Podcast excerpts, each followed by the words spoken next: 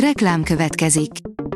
A műsort a Vodafone Podcast Pioneers sokszínű tartalmakat népszerűsítő programja támogatta, ami azért jó, mert ezzel hozzájárulnak ahhoz, hogy a felelős üzleti magatartásról szóló gondolatok, példák minél többekhez eljussanak. Köszönjük!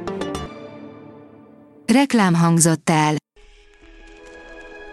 Lapszemle következik. A nap legfontosabb tech híreivel jelentkezünk. Alíz vagyok, a hírstart robot hangja.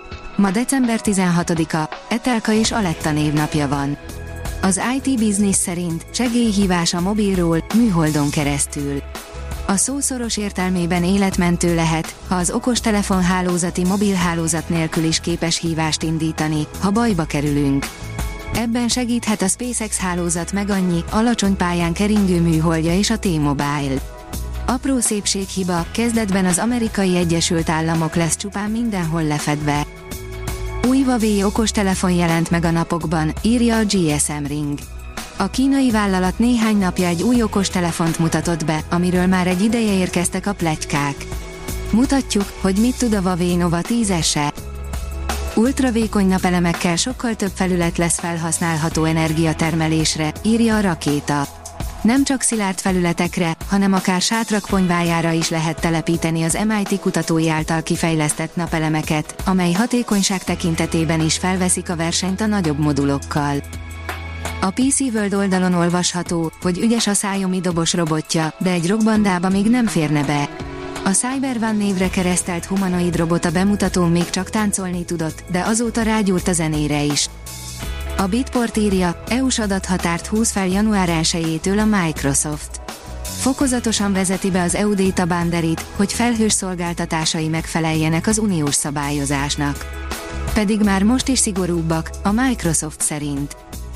Covid, az Omikron újabb változata terjed Kínában, írja a 24.hu. Az alvariáns könnyen terjed, de az Omikron többi változatához hasonlóan jellemzően nem okoz súlyos tüneteket. A mínuszos írja, kitiltják a TikTokot a kormányzati munkahelyekről. A TikTok közösségi alkalmazás részleges betiltásáról fogadott el törvényt az amerikai kongresszus felsőháza. A törvényjavaslatot még jóvá kell hagynia az Egyesült Államok képviselőházának, mielőtt Joe Biden jóvá hagyja. A republikánus párti szenátorok által beterjesztett jogszabályt egyhangulag fogadta el a felsőház. A Márka Monitor oldalon olvasható, hogy minél inkább terjed az AI, annál fontosabb az etikussága. A Kindrill üzletág vezetőinek véleménye alapján összeszedte a 2023-ban az üzlet és informatika meccéspontjában várható legfontosabb jelenségeket. A tudás.hu szerint több mint 1 millió eurós befektetést kapott elektromos járműflotta optimalizáló magyar startup. Több mint 1 millió eurós befektetést kapott a Volteum, a magyar startup az elektromos járműflották működését optimalizáló szoftvert fejlesztett, közölte a KNH Bank. A TechWorld oldalon olvasható, hogy az Apple beismerte, Sony kameraszenzorokat használnak az iPhone-ok.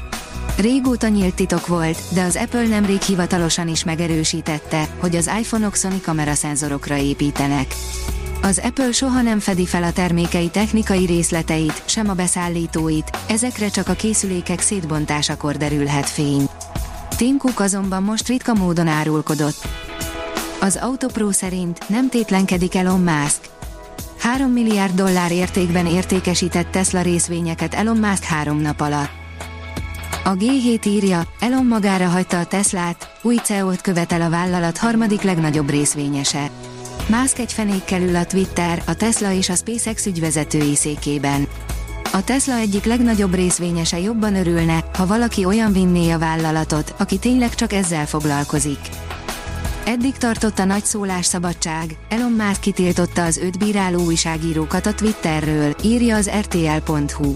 Az egyik érintett médium, a CNN szerint a Twitter kiszámíthatatlan működése minden felhasználó számára komoly aggodalomra ad okot. A Hírstart tech lapszemléjét hallotta. Ha még több hírt szeretne hallani, kérjük, látogassa meg a podcast.hírstart.hu oldalunkat, vagy keressen minket a Spotify csatornánkon, ahol kérjük, értékelje csatornánkat 5 csillagra.